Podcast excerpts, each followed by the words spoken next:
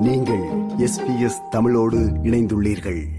ஐவிக்கு இப்போது இரண்டு வயதாகி இருக்கும். இன்னும் சில ஆண்டுகளில் அவள் பள்ளிக்கு செல்ல தொடங்கியிருப்பாள். ஆனால் அது நடக்கப் போவதில்லை. ஏனென்றால் அவள் பெண் ஒருவரால் வேண்டுமென்றே மூட்டப்பட்ட தீயில் கருகிவிட்டாள். தனது பெற்றோரும் தன்னுடன் சேர்ந்து சாம்பலாகிறார்கள் என்பது தெரியாமலேயே அந்த பச்சிளங்குழந்தை மரணித்துவிட்டது. இரண்டாயிரத்தி இருபதாம் ஆண்டு டிசம்பர் மாதம் இரண்டாம் திகதி அதிகாலை இந்த கொடூர சம்பவம் இடம்பெற்றிருந்தது. ஐவி பிறந்து மூன்று வாரங்கள் கூட ஆகவில்லை.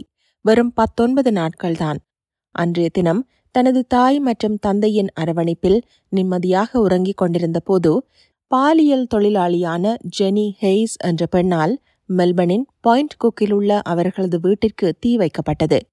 இந்த தீ விபத்தில் ஐவியுடன் அவளது தாயான பத்தொன்பது வயது ஆபி ஃபாரஸ்ட் மற்றும் இருபத்தி எட்டு வயது தந்தை இந்தர்பால் சொஹேல் ஆகியோர் மரணமடைந்தனர். இந்த இளம் குடும்பத்தின் மரணத்திற்கு காரணமான பெண் இன்னும் ஆறு ஆண்டுகளில் சிறையிலிருந்து விடுபடக்கூடும். வேண்டுமென்றே அந்த வீட்டிற்கு தீமூட்டிய பெண்ணுக்கும் இந்த இளம் குடும்பத்திற்கும் எவ்வித சம்பந்தமும் இல்லை என்றால் உங்களுக்கு ஆச்சரியமாக இருக்கும். ஆம் அவ்வீட்டிலிருந்த வேறொருவரை பழிவாங்குவதற்காக மூட்டப்பட்ட தீ இந்த குடும்பத்தை பலியெடுத்துவிட்டது இந்த சம்பவத்தின் பின்னணி தொடர்பிலும் குற்றவாளிக்கு வழங்கப்பட்ட தீர்ப்பு தொடர்பிலும் பார்ப்போம். இந்தர்பால் இந்திய பின்னணி கொண்டவர். இண்டி என்று அழைக்கப்படும் இந்தர்பால் சிங் இரண்டாயிரத்தி பதினைந்தில் மேற்படிப்பை மேற்கொள்வதற்காக ஆஸ்திரேலியா வந்தார். லியோபோல்ட் பகுதியைச் சேர்ந்த அபி என்று அழைக்கப்படும் அபிகெயில் ஃபாரஸ்டும் இண்டியும் டிசம்பர் இரண்டாயிரத்தி பத்தொன்பதில் சந்தித்து காதலில் விழுந்தனர். மார்ச் இரண்டாயிரத்தி இருபதில் அபி கற்பமானது உறுதிப்படுத்தப்பட்டது. பெண் குழந்தை ஐவி பதிமூன்று நவம்பர் இரண்டாயிரத்தி இருபது அன்று பிறந்தாள். மருத்துவமனையை விட்டு வெளியேறிய பிறகு புதிய இளம் குடும்பம் நேராக பாயிண்ட் குக்கில் உள்ள அவர்களது புதிய வீட்டிற்கு குடிபெயர்ந்தது. குறித்த வீட்டின் கீழ் மாடியில் உள்ள ஒரு அறையை பயன்படுத்துவதற்கு நண்பர் ஒருவருக்கு இண்டி அனுமதி வழங்கியிருக்கிறார். உணவு விநியோக தொழிலை மேற்கொண்டு வந்த இண்டி அங்குதான் அந்த நண்பரை சந்தித்திருக்கிறார்.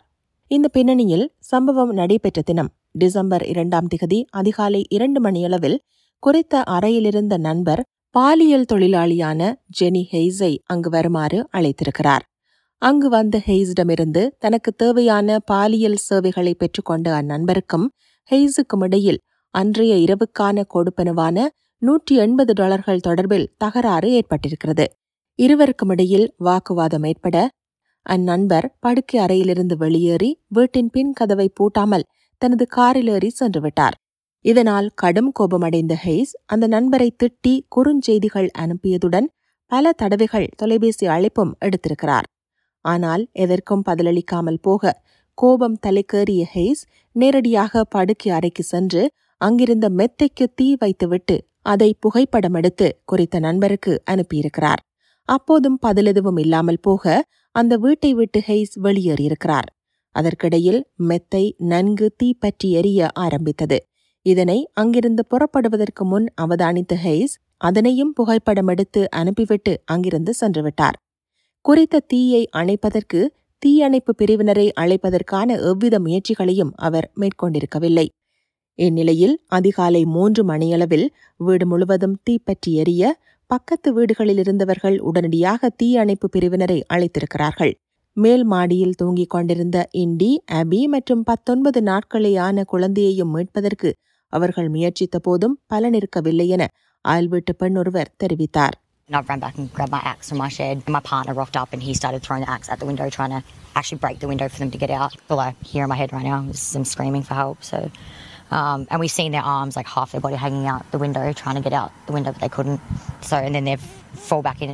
இந்த தீயானது அருகிலுள்ள இரண்டு டவுன் ஹவுஸ்களுக்கும் பரவி சுமார் ஒன்றரை மில்லியன் டாலர் மதிப்பிலான சேதத்தையும் ஏற்படுத்தியிருந்தது எல்லாவற்றுக்கும் மேலாக அழகான குடும்பத்தையும் சிதைத்துவிட்டது இந்தியாவிலிருந்து இந்தியன் குடும்பத்தினர் ஐவியை சந்திக்க ஆஸ்திரேலியா வருவதற்கும் அபியின் குடும்பத்துடன் அவரது பிறந்த நாளை கொண்டாடவும் திட்டமிட்டிருந்ததாகவும் எல்லாமே சோகத்தில் முடிந்துவிட்டதாகவும் அவர்கள் தெரிவித்தனர் அதேபோன்று தனது அழகிய சிறிய குடும்பத்துடன் மிகவும் திருப்தியான சந்தோஷமான வாழ்க்கையை அபி எதிர்நோக்கியிருந்ததாக அபியின் சகோதரி எமிலி தெரிவித்தார் should be like the perfect time of their life.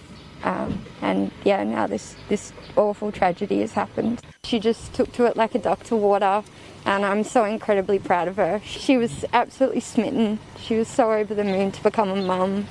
தீ விபத்தை அடுத்து ஜெனி ஹெய்ஸ் போலீசாரால் கைது செய்யப்பட்டு விளக்கமறியலில் வைக்கப்பட்டார் மெத்தை மேல் சிறிதளவு தீ மட்டுமே இருந்ததாகவும் மேல் வீட்டில் ஆட்கள் இருப்பது தனக்கு தெரியாது எனவும் ஹெய்ஸ் விசாரணையில் தெரிவித்திருந்தார் பாலியல் தொழிலாளியான நாற்பத்தி ஆறு வயது ஹெய்ஸுக்கு நான்கு பிள்ளைகள் இந்நிலையில் தனது தாயார் அறியாமல் செய்த தவறு அது எனவும் மேல் வீட்டில் ஆட்கள் இருப்பது தெரிந்திருந்தால் அவர் நிச்சயம் அப்படி நடந்து கொண்டிருக்க மாட்டார் எனவும் ஹெய்ஸின் மகன் ஊடகங்களிடம் தெரிவித்திருந்தார் She didn't learn until she was arrested.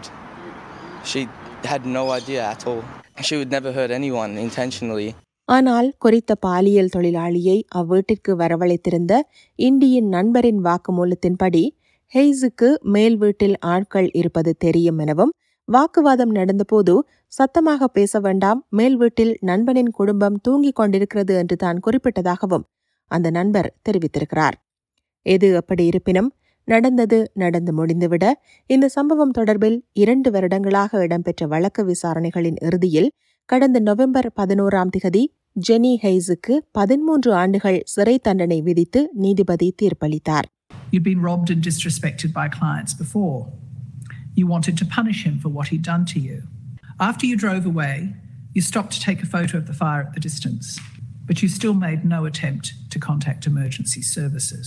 Jenny Hayes ஆக குறைந்தது எட்டு ஆண்டுகள் பரோலில் விடுதலையாக முடியாது குறித்த தீ விபத்தில் மூன்று பேர் மரணமடைந்தமைக்கான குற்றச்சாட்டுகளை ஏற்று தனது குற்றத்தை ஒப்புக்கொண்ட ஹெய்ஸ் ஏற்கனவே கிட்டத்தட்ட இரண்டு ஆண்டுகள் சிறை தண்டனை அனுபவித்து விட்டபடியால் இன்னும் ஆறு ஆண்டுகளில் அதாவது இரண்டாயிரத்தி இருபத்தி எட்டுக்குள் அவர் சிறையிலிருந்து வெளியேறக்கூடும். ஹெய்ஸுக்கு தண்டனை விதிக்கும் போது அவரது கடந்த கால வாழ்க்கை மற்றும் அவரது மனநிலை போன்றவை கருத்தில் கொள்ளப்பட்டதாக நீதிபதி தெரிவித்தார். ஹெய்ஸின் சிறு வயது சவால் நிறைந்தது என்றும் ஐந்து வயதில் வீட்டை விட்டு வெளியேறிய ஹெய்ஸ் பல சவால்களை எதிர்கொண்டதுடன் சில உளவியல் சிக்கல்களை கொண்டிருந்தமையும் கவனத்தில் கொள்ளப்பட்டதாக நீதிபதி சுட்டிக்காட்டினார்.